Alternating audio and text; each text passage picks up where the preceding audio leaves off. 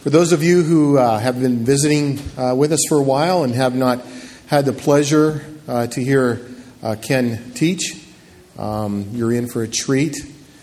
Um, he has been all over the world, not just the country, but in many, many countries, uh, just um, speaking the gospel, teaching the gospel, and just sharing uh, from his life. Ken has been a faithful uh, part of this church body for over 40 years, I think, when he was about 10. And he still looks good at 55. So, and I'm saying that because we're, anyway. Ken's been a, a great friend, uh, not only to Shelley and I, but to many in this church body, uh, as well as a great friend to Grace Bible Church.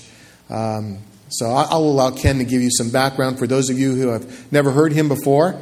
Uh, I think you're in for a treat as he brings God's word in such a way uh, that it uh, he brings it down to a level that's understandable and a uh, different way of teaching, but nonetheless just a powerful way of teaching. So, Brother Ken, come and share. And his lovely wife Eva as well. Sorry, I'm sorry. Who has been faithful as well. I apologize. Oh, guys. In just a moment, Eva is going to read the scripture for us, and you, if you're looking for it, it's in Ezekiel chapter 37. Uh, I don't want to say a whole lot about what we do, but uh, it's been a great year since I was here last year, about this time. And something new was uh, my son in law, who's a pastor in England, we live in Northern Ireland. He has been seven years in his church, and they gave him three months off. Uh, the idea is usually that you go and study something and get refreshed. Uh, he decided, for some reason, he'd learn more traveling with me than he would going to some university. So he did that. Uh, and of course, the church gave itself three months off from him, which, which is, of course, quite important too. and uh, he went, I sent him first to Hawaii on his own, thought that would be a tough beginning. And then we met up in Cambodia and we had two months together in the Far East. And he ended the trip with a couple of places, uh, Hungary and Poland, where I didn't go, but I set it up for him. a very remarkable time. I, I, just want to share one incident with you. Uh, three years ago, I went to Ukraine for the first time, and it was when and Mr. Putin was moving some of his Russian troops in there, and they were taking over the Crimean Peninsula. And we were, I was about 50 miles from there. and I saw all these people in uniform, and I didn't know what language they were speaking, didn't know what side they were on. One morning I was stopped five times on the road by different groups, had no idea who they were. One, uh, one group had a tank, and uh, this was the fifth group, and I was getting kind of tired and messed up, so I thought I'd just fool around with these people, and happily they were in a good mood. They, they let me sit in the tank and play with a gun and, and uh, all that kind of thing. but then I uh, was a guest of a pastor called Sergei for uh, a week, and he organized lots of meetings for me, mostly in his church and in a Bible school. But uh, one evening he took me to a different church, and uh, we arrived, and the worship team were already on the platform, and they were singing some kind of uh, worship songs prior to beginning the actual service. And he and I sat on the front row. And as we were watching, this lady came up on the platform, and she had heels that doubled her height when she was wearing the shoes and she had chiffon trailing miles behind her, uh, and about two pounds of makeup stuck on the face, and huge false eyelashes. And when she blinked, I could feel the draft from the front row. And I turned to Sergey and I said, Who on earth is that? And he said, That is the pastor. I thought he was joking, but he wasn't. And uh, after the service, she took us to her apartment where she lived with two children. and uh, gave us a very fine dinner, and I learned a bit about her life story. She and her husband had actually started the church, and then he took a fancy for alcohol, followed up with drugs, and then other women, and finally disappeared. And after he left, it was discovered the church had serious financial debts and that his wife was left with two children and family debts. And in despair, she turned to God and said, God, what, what are we going to do? And he said, We are going to rebuild. And uh, he used her to rebuild that church and also uh, rebuild a family. And they're all out of debt, and the church doing reasonably well. But also, and I'll probably show this on, on Wednesday if we can do it, during the warm weather in the summer, she does a children's outreach, and she has over 3,000 children in the outreach that coming to uh, find Jesus and really have a great time. It's an incredible video. Anyway, Steve and I were back there. That's my son in law, Steve. this year, and I haven't told him the story, and we were with Sergey again for the week, and he brought us to that church. And the worship team were on the platform, we were on the front row, and the lady came up on the platform. Steve turned to me and said, Who on earth is that? and uh, I, I'm saying this because it really doesn't matter who you are, what you look like, what other people think about you, and how difficult your circumstances. There's no limit to what God can do with you. Ezekiel is the classic book on revival, and Eva is going to read the classic chapter out of the classic book. The title is The Valley of Dry Bones. The hand of the Lord was upon me, and he brought me out by the Spirit of the Lord and set me in the middle of a valley. It was full of bones. He led me back and forth among them and I saw a great many bones on the floor of the valley, bones that were very dry. He asked me, Son of man, can these bones live? I said, O sovereign Lord, you alone know. Then he said to me, Prophesy to these bones and say to them, Dry bones, hear the word of the Lord. This is what the sovereign Lord says to these bones I will make breath enter you, and you will come to life. I will attach tendons to you, and make flesh come upon you, and cover you with skin. I will put breath in you, and you will come to life. Then you will know that I am the Lord. So I prophesied as I was commanded. And as I was prophesying, there was a noise, a rattling sound, and the bones came together, bone to bone. I looked, and tendons and flesh appeared on them, and skin covered them, but there was no breath in them. Then he said to me, Prophesy to the breath, prophesy, Son of Man, and say to it, This is what the sovereign Lord says Come from the four winds, breath, and breathe into these slain, that they may live. So I prophesied as he commanded me, and breath entered them they came to life and stood on their feet, a vast army. This is the word of the Lord. Thanks, Thanks be to God. God. Thank you. So, who was Ezekiel? Well, he lived um, about 600 years before Jesus. He was born in Jerusalem, and he was a priest The priesthood, of course, was inherited, and so his father was a priest, and from birth he was groomed to become a priest when he would begin his work and his ministry. But he never functioned as a priest because when he was still a young man, before he was ready to actually assume the role of priesthood, he was taken away captive to Babylon along with 10,000 other men.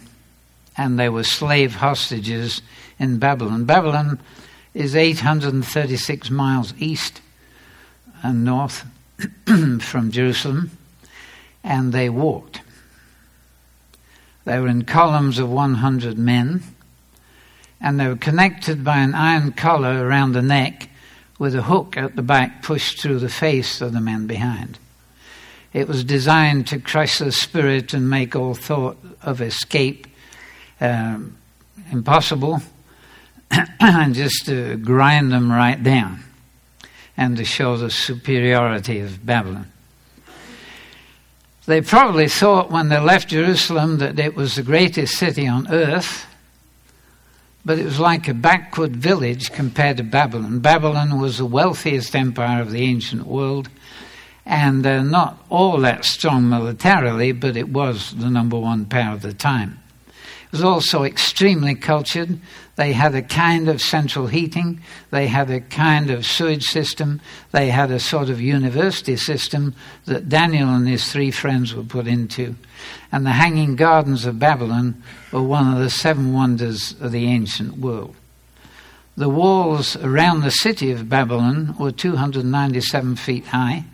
They were tapered toward the top, but there were still houses built on top and there was space for four chariots to race abreast around the 15 miles, 15 miles, 15 miles, 15 miles, 60 miles round the top. and seeing the immense wealth and culture of the number one world power, these slaves felt useless. It was bad for all of them. Uh, the psalmist says, We hung our harps on the willow trees by the rivers of Babylon, and sat down and wept. they weren't exactly in a state of revival. It was worse for Ezekiel than for most because he was supposed to be a priest.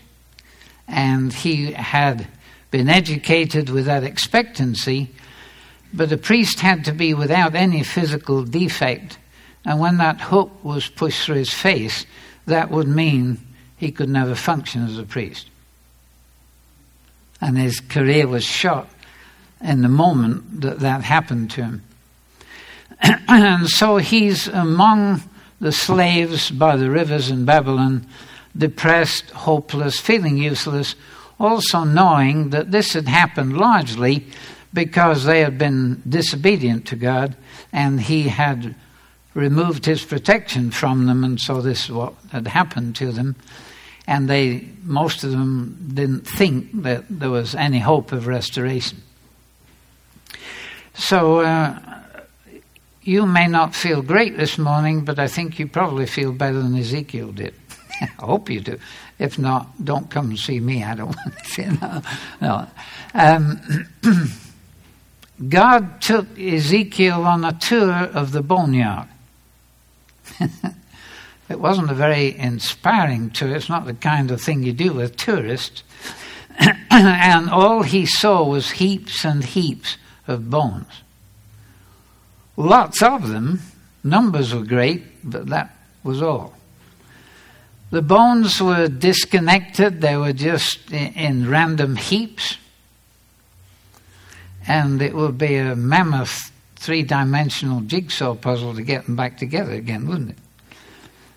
And as he looks at them, he describes them like this bones that were very dry. What does it represent? We're not left to guess because God tells Ezekiel, Son of man, these bones are the whole house of Israel. Not just those who were slaves in Babylon, but those who were still back in Jerusalem. The whole house of Israel. All of God's people.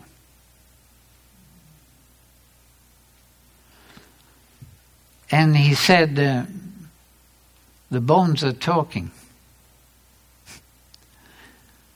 They're saying, We're all dried up. And our hope is gone. When they say we're all dried up, there is one word in Hebrew which needs to cover two concepts vitality and moisture.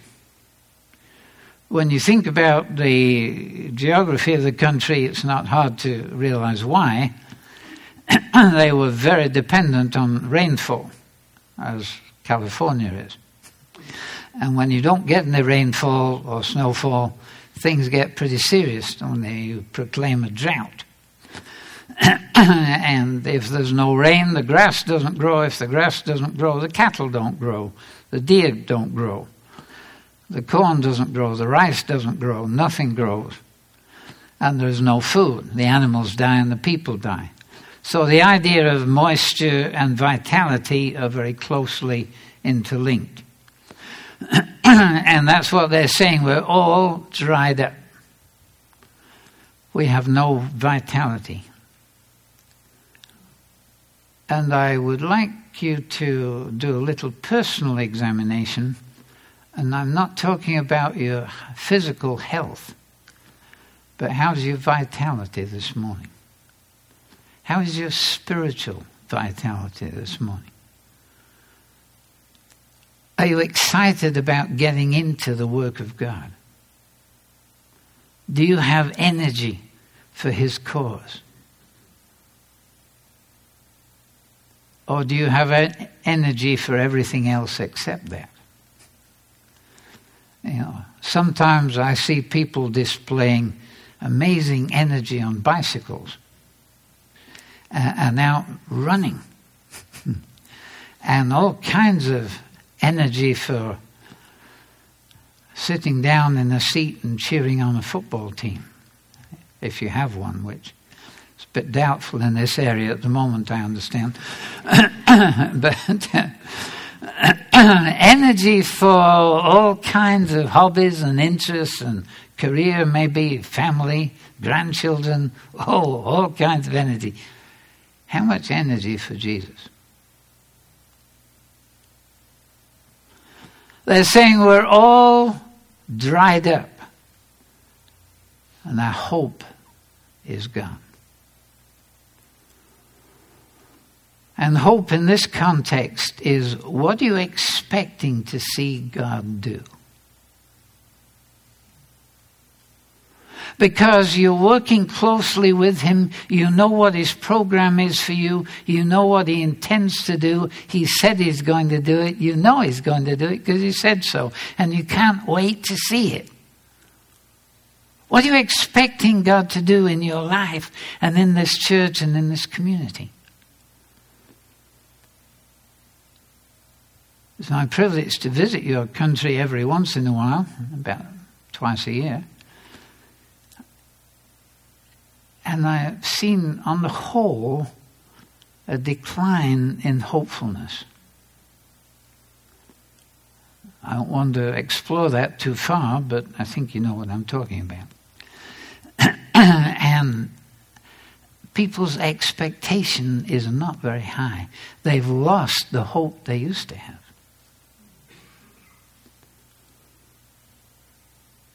So, what are you expecting God to do in your life? and then they said something else. We're all dried up. Our hope is gone. We are cut off. It's a strange expression, isn't it? We are cut off. It wasn't just that the bones were all individual bones and not connected. But once a year in Israel, they have what they call the Day of Atonement. and they take a, uh, two sacrifices a lamb and a goat. The lamb is killed and is used for the Passover. The goat is taken by the high priest, who represents the whole nation. In fact, he carries on his shoulders and on the breastplate the names of all tribes of Israel. He represents the whole nation. And he confesses over the goat the sins of the people of the past year. don't think he goes individually, person by person, or it could take a long time, couldn't it? Three million people in a year's sins. But somehow or other, symbolically, the sins of the people are taken off them onto their priest and onto the goat. And then the goat is taken into the desert and turned loose. And it runs off into the desert, carrying the sins of the people with it. Only it wasn't called a desert, it was called a land cut off, a land with which there is no communication. The picture being your sins have been taken away and cannot come back again to accuse you, and you can't go after them and find them. It's over. And Isaiah picks up on this thought when he says in his amazing prophecy about the one who is wounded for our transgressions, bruised for our iniquities, he was cut off from the land of the living. Jesus carried your sin into a place that is cut off, and those sins can no longer accuse you. Or to use another picture, he has thrown them into the depths of the sea and stuck a notice on the beach no fishing. but this, the people are saying this about themselves. We feel cut off. We feel we've gone out there into the desert and there is no way back for us. We can't communicate with God anymore. Pretty hopeless picture. Heaps of dried up bones, not one healthy one among them we're all dried up. Our hope is gone. We are cut off. And then God says to Ezekiel, Son of man, can these bones live? what would you think if it was you? Because it is you. And God is saying to you about your situation can these bones live? Ezekiel doesn't like the question much. See, if you were thinking about beginning a missionary career, would you want to begin it in this boneyard? or would you like prefer to join some kind of vigorous gung ho movement that's really exciting already. Because it doesn't look very encouraging, does it? Needy, is. Son of man, can these bones live? Ezekiel, I think, doesn't really want to get involved in this situation. it's somebody else's problem, isn't it? Why should it be his?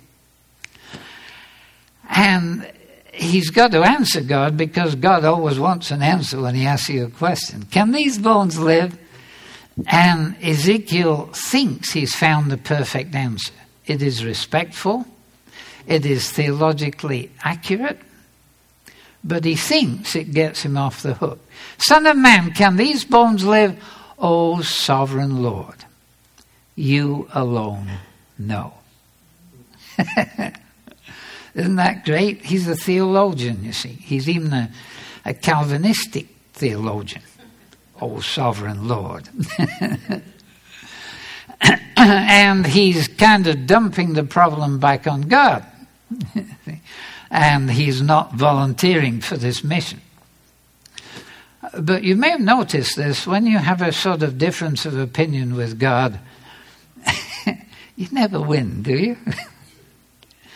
And he's made two fundamental mistakes. See, when he says, You alone know, then he can't argue, can he? If you've admitted to God you're the only one that knows, then your opinion doesn't count for much, does it? And when you say, Oh, sovereign Lord, what does that mean? you do as you're told. So Ezekiel has just cut the ground under, from under his own feet, and God turns it back on him again and says, Good, go and prophesy to the bones. Could God manage without Ezekiel? Of course he could, but he's not going to. Could he manage without you? Yes, he's God. He's not going to. You have to be part of this. So go and prophesy to the bones. I'm not sure how Ezekiel did it. I suspect he sort of tiptoed up to a few of them, looked round to make sure nobody was watching because he was going to look awfully stupid prophesying to a bunch of bones that weren't going to do anything. then he probably whispered, Bones? Hey, bones? Just in case there was somebody he hadn't seen who was listening. but at least he's obedient. And as Ezekiel prophesies to the bones, the first thing that happens is there's a rattling sound and the bones came together. And they were all joined up. and there's a song, and I don't know the politically correct term for these kind of songs. they used to be called Negro spirituals. I don't think you're supposed to say that anymore. but anyway, it was on these spiritual songs sung by African Americans. Uh, the head bones connected to the neck bone, etc. And all these bones started shuffling around and came together. And that's always the first thing that happens when revival takes place. The bones get connected. And I've never really seen revival. I think the nearest I ever saw to it took place in Huntsville, Alabama. And there's a church there I used to visit quite a lot. and um, my original connection were two girls, both called Karen, who came to Bible school in Sweden. And I taught them there. And after that, they conned their pastor into inviting me to go there. And the mother of one of them was the worship leader. And she was a tall, elegant lady with a marvelous voice. and uh, the first time I was there in that church, she sang a solo just before I was due to preach, and uh, very moving and put the congregation in contact with God, and it was very easy to speak after that. And after I'd finished preaching, she came back on the platform, and I assumed she was going to sing another song. But she looked round the church, and there were probably 600 people there. And she said, I need for y'all to pray for me because I'm having a real hard time liking somebody here in this church. Things got pretty quiet. and everybody was listening. And suddenly a woman about the third row stood up and said, It's me, ain't it? And the soloist said, Well, since you ask, yes, it is. And the other woman said, I knew it because I hate you. I hate you because you're beautiful. I hate you because you sing so good. I hate you because I can't find nothing wrong with you. And then she burst into tears and said, And I can't live this way. And she came out and knelt at the altar rail, and the soloist went and knelt next to her and put her arm around him.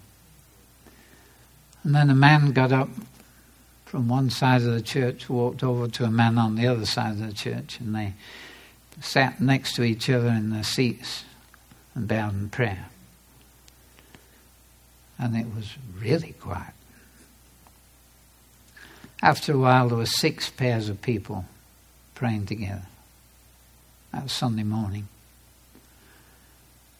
Tuesday evening, the pastor was driving me out to where I was staying. And he said, You know, I'm really embarrassed. And I said, Why? he said, Well, everybody we've been praying for has got saved. I said, And that's embarrassing. He said, Well, yeah, it's only Tuesday and the meetings run through till Friday. Not a bad problem to have.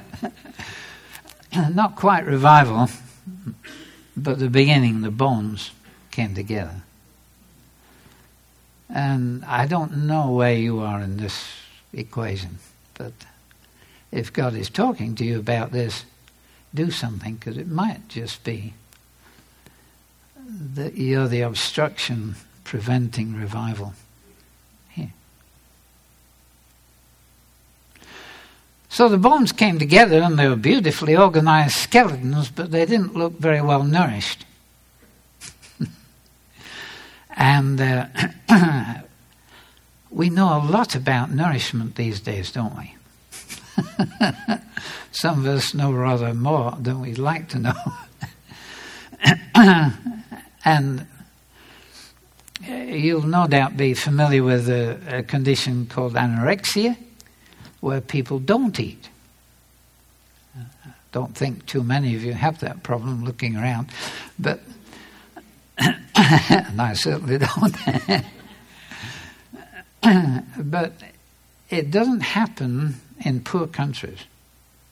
It doesn't happen in poor families. Anorexia is a kind of condition where there's lots of food around, but you don't eat. And you lose weight, and it can kill you. And I have this sense that there's a serious amount of spiritual anorexia. It isn't that there's no food available, there's loads of food available. There's good teaching here in this church or whatever church you go to. You can hear it on the radio and get it on the television. No end of books and courses and get it on the internet from all over the world. Wonderful men of God, women of God, teachers who really teach the word.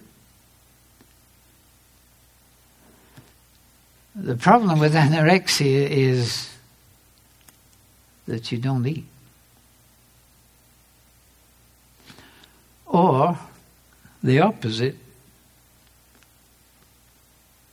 that you stuff yourself but don't digest. And all this information comes at you, but you don't digest it.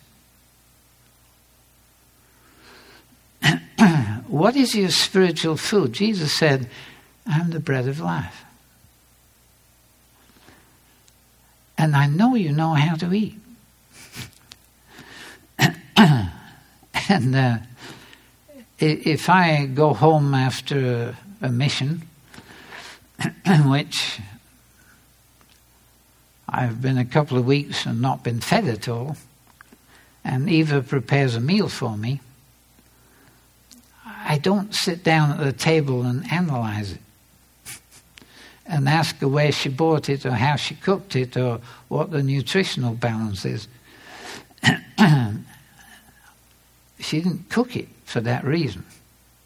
She cooked it so I would eat it. And when I eat it, I deliberately take it and let it become part of me. And we know we need to feed, we need to feed fairly regularly. Most of us eat every day. Some of us three times a day. In England, they like, like to eat five times a day. and we deliberately take this food, whatever it is, and we let it become part of us. And Jesus is the bread of life. And he says, If you eat me, you will live because of me, just as I live because of my Father. John 6, verse 57. The whole secret of the life of Jesus wasn't Jesus, it was the Father. When you've seen me, you've seen the Father. He's my life. And I want to be your life the same way that He is my life. and if you eat me, and it's in the continuous tense, if you eat me and keep on eating me, you will live and keep on living because of me, just as I live and keep on living because of him. He is the one that makes me different in a world full of dead people. So that you look at Jesus, and John says, In him was life. Of course. Came from the Father. I live because of the Father. And if you feed on me, you'll live because of me. And, and, so you come through the Bible, which is a revelation we've been given. And the Bible is not the truth. Okay? The Bible is not the truth. It's the truth about the truth. Because Jesus is the truth. I am the way, the truth, and the life. And you come through the truth of the truth of the truth to the truth, which is Jesus. And you digest Jesus. He's the good shepherd. He's the everlasting Father. He's the wonderful counselor. He is the mighty God. And you feed on Jesus. You let the scripture enlarge and clarify your picture of Jesus. And you look at Jesus, and your faith is fed as you look at him. And he becomes part of you. And then your hunger and simplicity and need, you let him feed you and nourish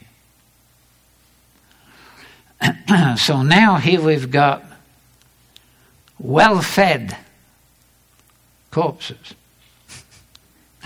Lots of them, all over the place. And God says to Ezekiel, prophesy again. And he prophesies to the wind, or if you like, the breath.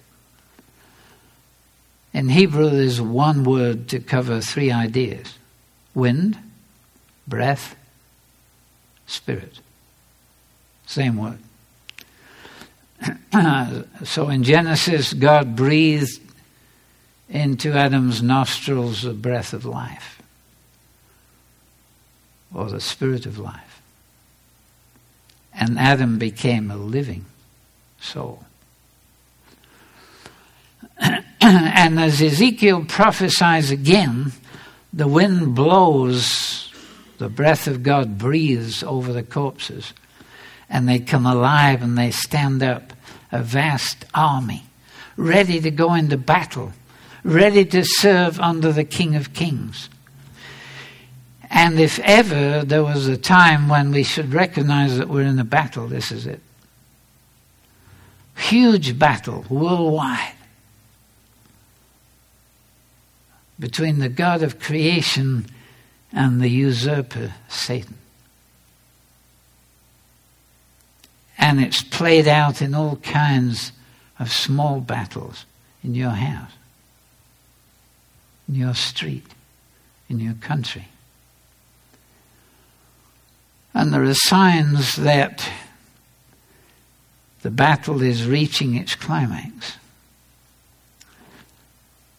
A lot of countries closing up that used to be open. in Russia, now it's illegal to preach the gospel anywhere except in your own church, even on a one to one basis. They just passed the same law in Moldova about a month ago. A friend of mine distributes Samaritan's Purse gifts, the shoe boxes at Christmas, somewhere between five and seven thousand of them and they were really excited about having all these to give to children in hospitals throughout the country. Uh, when this law was passed, and they could give the boxes, but they couldn't say anything about Jesus. Places shutting down. The battle is intensifying. Are you ready for it? Hey, if you don't get into battle, you won't see a victory, will you? In fact, I guarantee you, if you don't go into battle, all you see is defeat.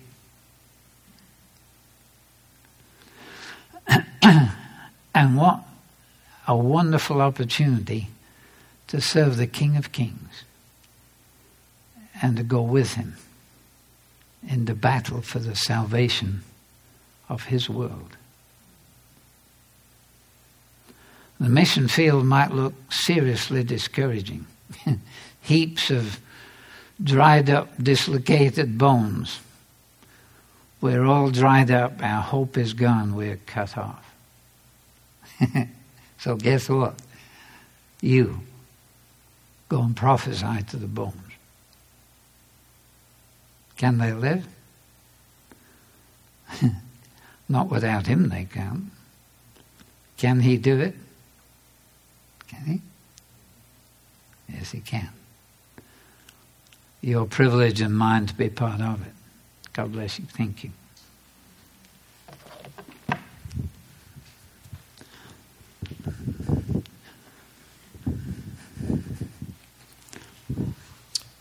Thank you, Ken, for sharing this morning. And uh,